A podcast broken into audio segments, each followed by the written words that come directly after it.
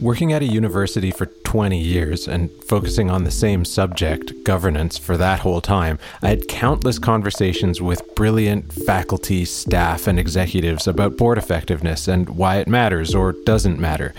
Like many other topics, there's endless fodder for discussion and debate between the scientists and the practitioners. What's interesting to me about governance, though, is that most of the science is an attempt to quantify, by looking at corporate performance, for example, the impact of human interactions that happen behind closed doors in a boardroom. So we look for proxies, like the adoption of specific processes, structures, and practices, most of which we can only learn about secondhand through public filings like annual reports. And so, if an academic study shows, for example, a causal relationship between the adoption of board evaluations and better share price performance, anyone who's been in a boardroom will be, well, suspicious.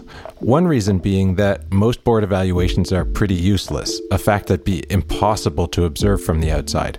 Plus, board evaluations, like any other single board practice, aren't even intended to impact corporate performance directly. I'm not trying to reject science, but the theory and practice of governance are often hard to reconcile when every boardroom is its own social entity. This is why hardy discussion about academic research can be so valuable in boardrooms. Just reading a paper probably won't make a light bulb go off and revolutionize your board effectiveness, but what if you said, okay, this may not completely resonate with us, but what can we take away from this study that might make our board just a little bit better?